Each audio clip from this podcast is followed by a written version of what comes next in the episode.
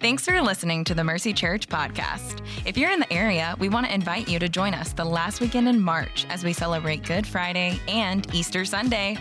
Good Friday services will be at six p.m. on Friday evening, and then on Sunday morning, we invite you to join us for a time of worship, a message, and baptisms. Bring your friends, your family, and if you feel so led, invite your coworker, cashier, or barista to join you. Services will be held at regular service times at all campuses. To learn more, visit mercy charlotte dot com slash events.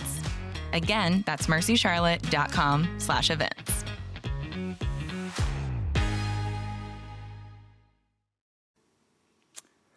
Well, good morning, Mercy Church.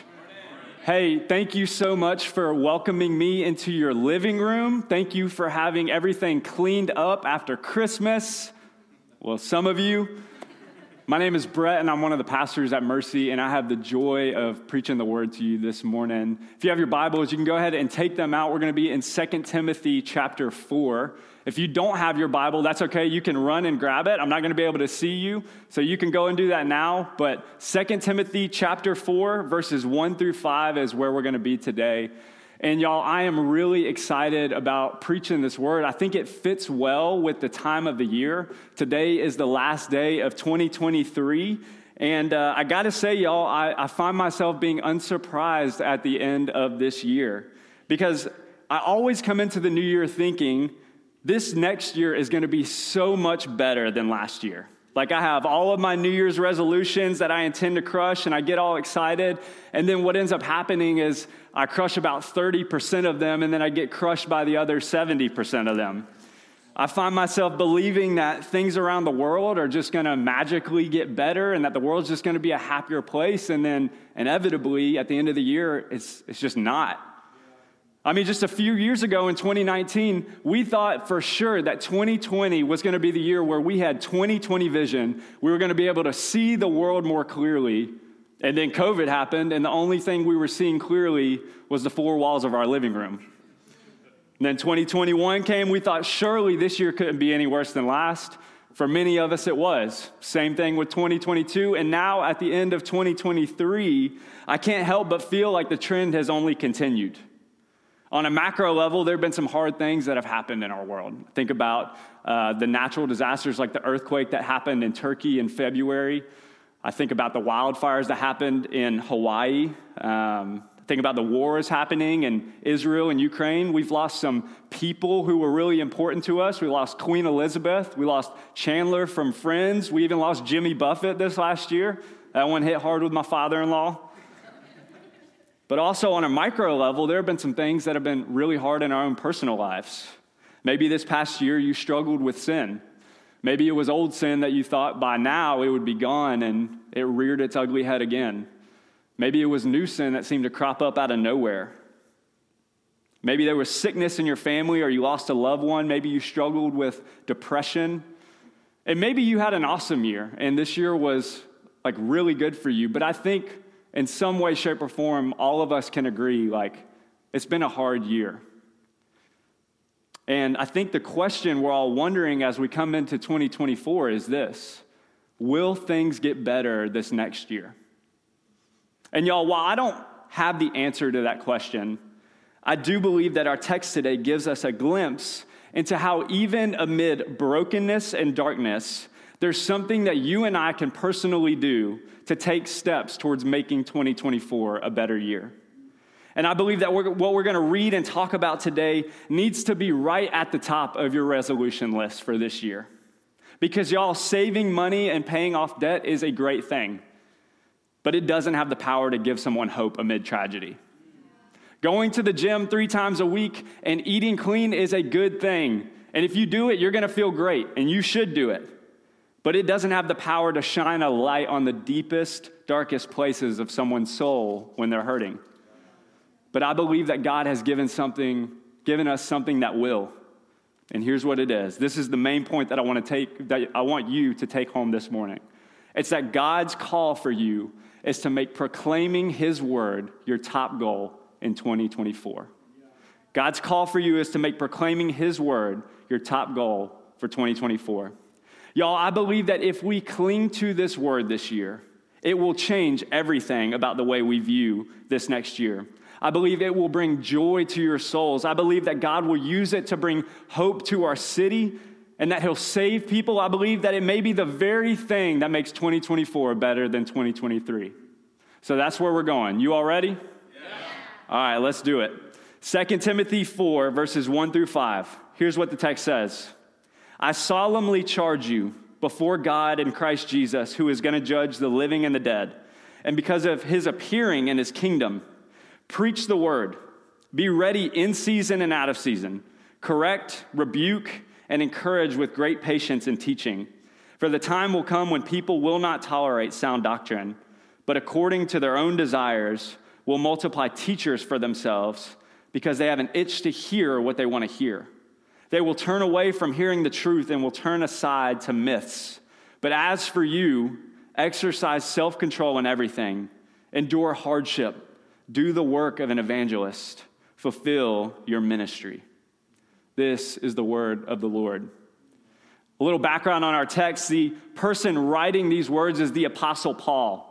If you're new to the Bible, Paul was one of the most influential Christians of all time, and his story is pretty crazy. See, Paul was a murderer who God saved, and then God ended up using to write most of the New Testament, and he was one of the fathers of the early church. And one of the themes in Paul's ministry was that he was persecuted severely for his faith.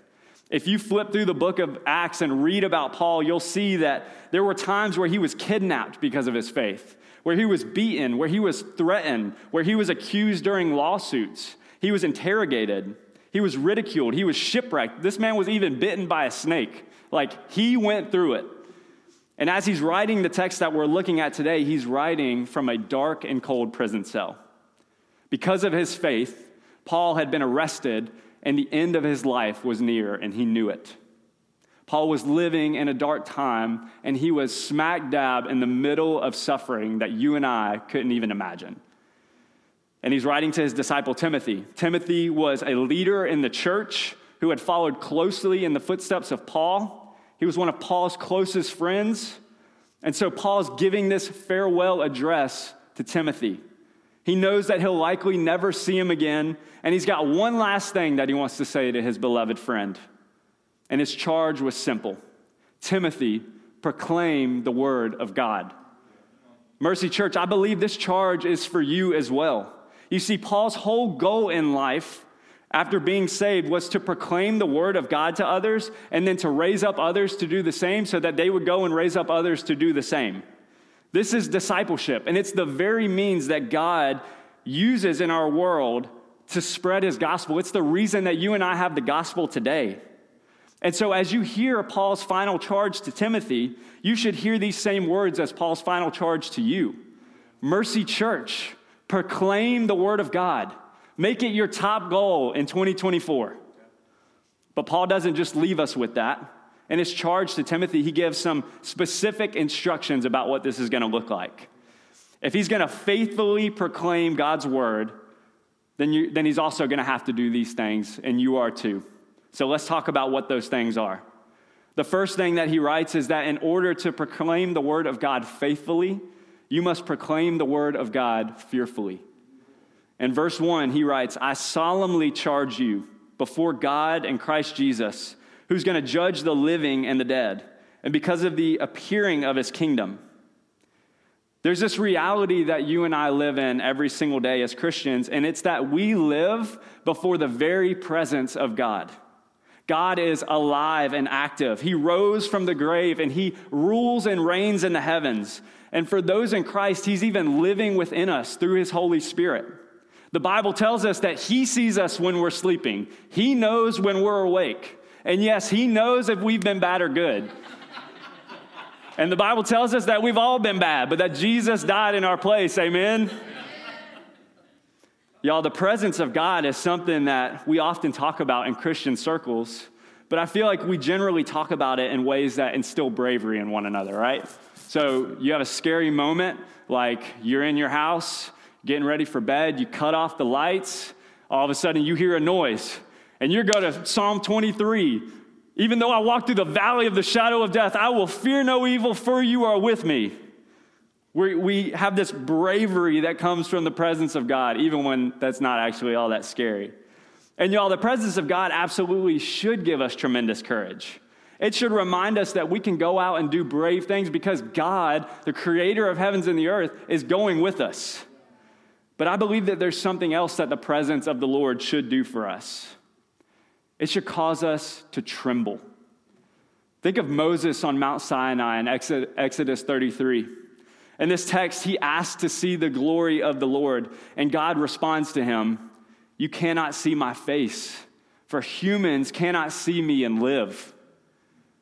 And what ends up happening in that story is the Lord allows uh, Moses to see his back for forty days and forty nights.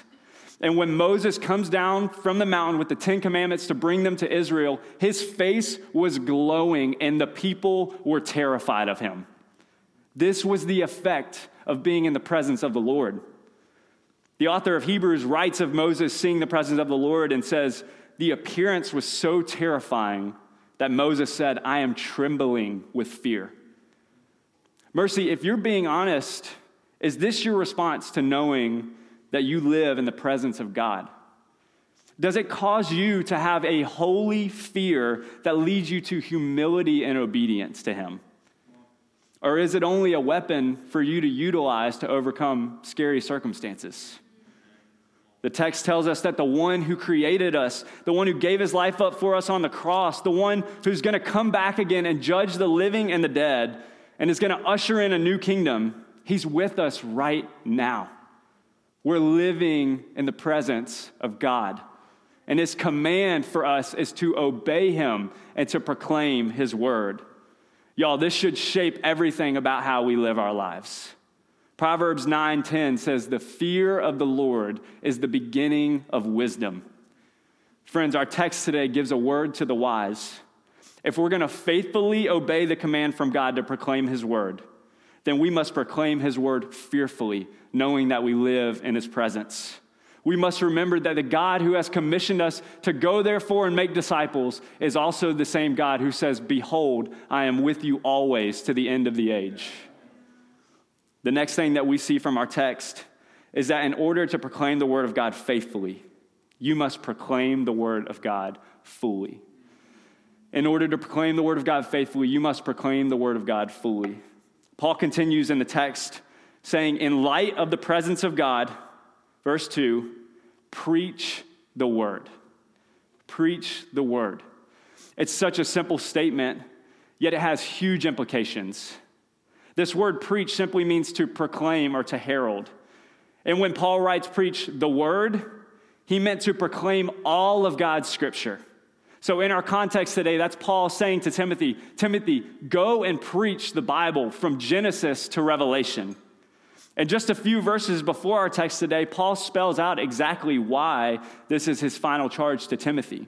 You may be familiar with this passage, but Second Timothy three sixteen and seventeen, it says, all scripture is breathed out by God and profitable for teaching, for reproof, for correction, and for training in righteousness, that the man of God may be complete, equipped for every good work. Paul knew that if there was going to be a gospel awakening, if disciples were going to be made, if the church was going to continue to be built up and made complete for the work that God had called them to, then they would have to be fed God's breathed out word. And they'd have to be fed a full diet of his word. It's the very life-giving nourishment that every single human being needs. Jesus himself says, as he's being tempted by Satan in the wilderness, man shall not live by bread alone, but by every word that comes out of the mouth of God. Church, this should help you see why we should proclaim his word. People need it to live. But it should also help you see that if we're going to proclaim his word faithfully, then we have to proclaim his word fully.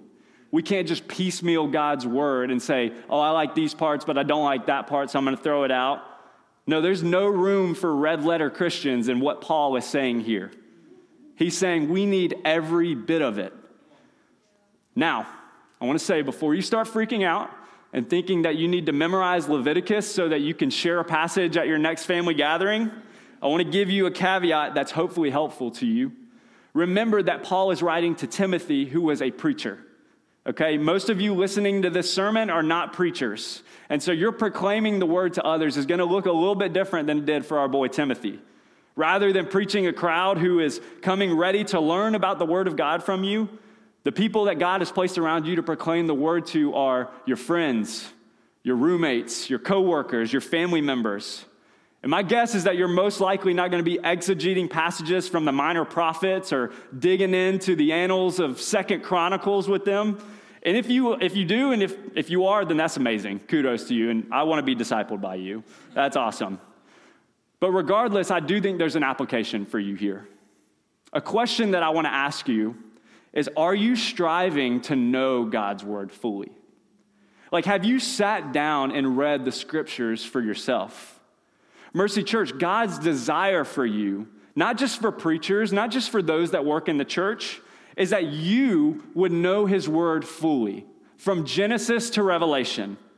And he's even given you his spirit, if you're in Christ, to illuminate his word to you so that you can understand it, and that his desire for you is you would daily spend time reading it, meditating on it, and as a result, flourishing in your walk with him, and then delightfully proclaiming his word to others.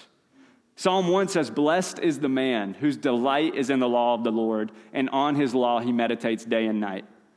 And so here at the start of the new year, y'all, I think this is a perfect time for you to come up with a game plan for how you're going to get to know God's word this year. Maybe that means taking some time this afternoon right after this sermon is over and doing some research on Bible reading plans and texting some friends or talking to your family about which one you're going to commit to doing and asking them to join in with you.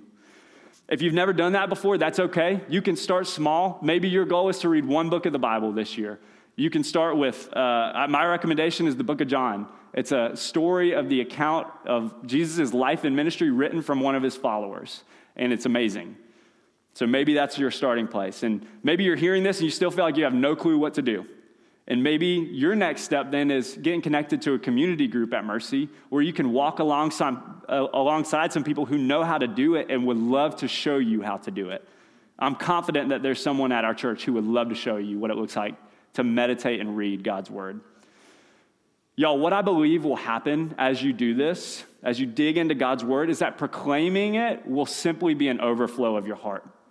As you meditate on these sweet realities of God's truth, you'll be having a conversation with somebody, they'll share something that they're struggling with, and all of a sudden, you start thinking, oh my gosh, this reminds me of the passage that I read this morning. I'm going to share it with them. And then you do it, and all of a sudden, you bring hope to somebody, and you bring them life-giving nourishment that their soul needs. Y'all, this is what our world needs. Imagine what our city could look like in twenty twenty-four if every single person listening to this sermon would commit to this this year. Let's do this. So what is your plan to know God's word this year? If we're going to proclaim God's word faithfully, then we must proclaim God's word fully. And here's the final thing that we see in this passage. It's that in order to proclaim God's word faithfully, you must proclaim God's word consistently and courageously. This is how Paul finishes his charge to Timothy. He says, be ready in season and out of season. Correct, rebuke, and encourage with great patience and teaching. Paul starts getting into some of the specifics about what proclaiming the word is going to look like for Timothy. And he says, be ready in season and out of season. That means proclaiming God's word consistently, even when you may not feel perfectly ready to do it. I recently read a story about a pastor who went on a mission trip to a leper colony in Nigeria. I was surprised as I was reading it to know that those even existed. And as he was serving there, his heart was breaking over the sickness and the hurting that he saw from the people. It was terrible. After they had visited for about an hour, one of their hosts said, all right, everyone, Pastor Tony is going to preach for us. Well, Pastor Tony had no idea that he was going to be preaching for them. And so he starts fumbling around. He has an internal freak out. He's like, what am I going to do? And then all of a sudden, he remembers these words from Paul. Be ready in season and out of season. And this is what he writes. He says, by God's grace, I just began preaching Romans eight, talking about suffering and glory and how we're all dying and need a Savior. He said, I still have a picture of a lady who lost her fingers to leprosy, standing behind me with both arms raised in the air to praise God. It was truly amazing. God's word is powerful to change the hearts of people in all places and at all times. Preach it consistently. Friends, I know for a fact that there's going to come a time this year when God is going to give you an opportunity to proclaim his word to somebody. And in that moment, you may feel unprepared. You may not feel ready or polished, but who cares? Think about this story and how this woman just needed to be told of the redeeming love of Christ. Do you think she would have been upset if Pastor Tony would have stuttered or maybe wouldn't have perfectly quoted Romans chapter eight? I don't think so. I think she just needed to hear about what Jesus had done for her. And this year, you're going to have that same kind of opportunity. And God's call is for you to be ready in season and out of season and to proclaim his word consistently. So will you do it? Will you do it? I believe that if you do, God's going to supply you with everything you need. And he'll use you in mighty ways. But y'all, it won't be easy. It's actually going to be hard, and it's going to require courage. Paul writes that sometimes proclaiming God's word means correcting someone when they're off base. It may mean rebuking someone or sharply disapproving of what they're doing. It may mean encouraging someone for the hundredth time about the same thing and having to have great patience with them and teaching them as you do it. All of these things are hard, and sometimes they're confrontational, and they require courage. Even more, the text goes on to say, for there's going to come a time when people will not tolerate sound doctrine, but according to their own desires, they'll multiply teachers for themselves, and they'll have an itch to hear what they want to hear. They'll turn away from hearing the truth and turn aside to myths. Paul warned Timothy that along with having to correct and rebuke and have patience, there was also coming a time where the people were just going to turn away. They would multiply teachers for themselves and turn to teachings that would satisfy their ears, their itching ears. Y'all, this is a prophetic word for us today. Our culture is growing increasingly opposed to the gospel and to the mission of the church. Aside from those who reject the gospel outright, and there's millions of people who do, there are teachers even within the church who preach messages contrary to the gospel. There are some who preach the prosperity gospel that if you just give enough to God, then he'll bless you with health and wealth. That is a lie. There are teachers who tell you that if you just live your truth and don't let anybody get in the way of that, then that's going to be how you lead your happiest life. That is a lie. Paul writes in Galatians one eight, even if we or an angel from heaven should preach to you a gospel contrary to what we have preached to you, a curse be on him. Y'all, there's one true gospel, and it's the gospel of Christ. We have chosen our ways against God's ways, and we deserve death. But God sent his one and only Son, Jesus Christ, to live a perfect and sinless life, to die on the cross for our sins, and to be raised back to life three days later. And it's by Christ's grace alone and through faith in Christ alone that you and I can be saved. There's absolutely nothing we can do to earn our way to God or to climb our way towards him. Our response is to turn from our sin, to place our faith in Christ, and to receive this gift of eternal life that he freely gives. This is the one true gospel. And we have a call from the Lord to urgently make it known to a lost and dying world that's growing increasingly opposed to it. Y'all, if we're going to do that, then we're going to have to have courage like Paul. I mean, this man was at the end of his life in a prison cell, preaching the very things that got him there in the first place. But he did it because he was so convinced that the gospel was what the world needed. Do you believe that? Do you believe that too? Then Mercy Church, proclaim the word of God, no matter what. Do it consistently and courageously. Have those hard but good conversations. Be ready in season and out of season. This is what our world needs. And this will be the very thing that God uses to complete the ministry that he has given you. This is what Paul says to Timothy as he finishes our text.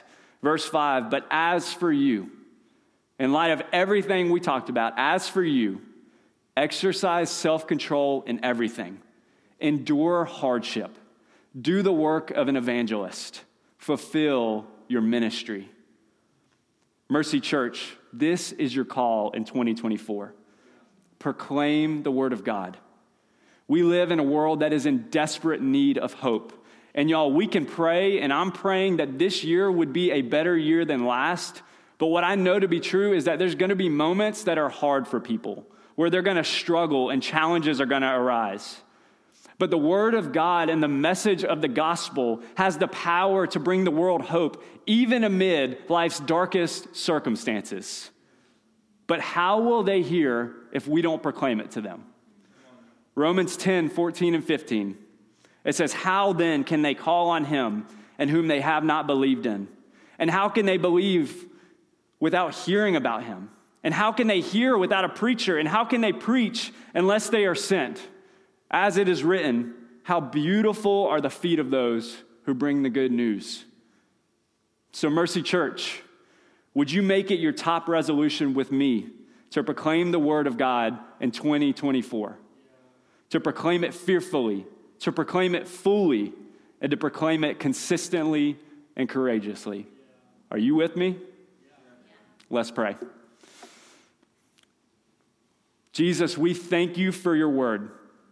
God, we thank you that you have given us your word, that we can know about you, that you have saved us from the knowledge that comes from your word. God, you have shown us who you are, that Jesus, you have come for us. You died on the cross in our place, and you give us life in your name. I pray that if there's anybody hearing this and they don't believe in you, Jesus, or they haven't placed their faith in you, that they would know that you are calling them today to come, place your faith in Christ, and be saved. John three sixteen, "For God so loved the world that he gave his only son, that whoever believes in him should not perish but have eternal life." I pray, Lord, that people would place their faith in you today.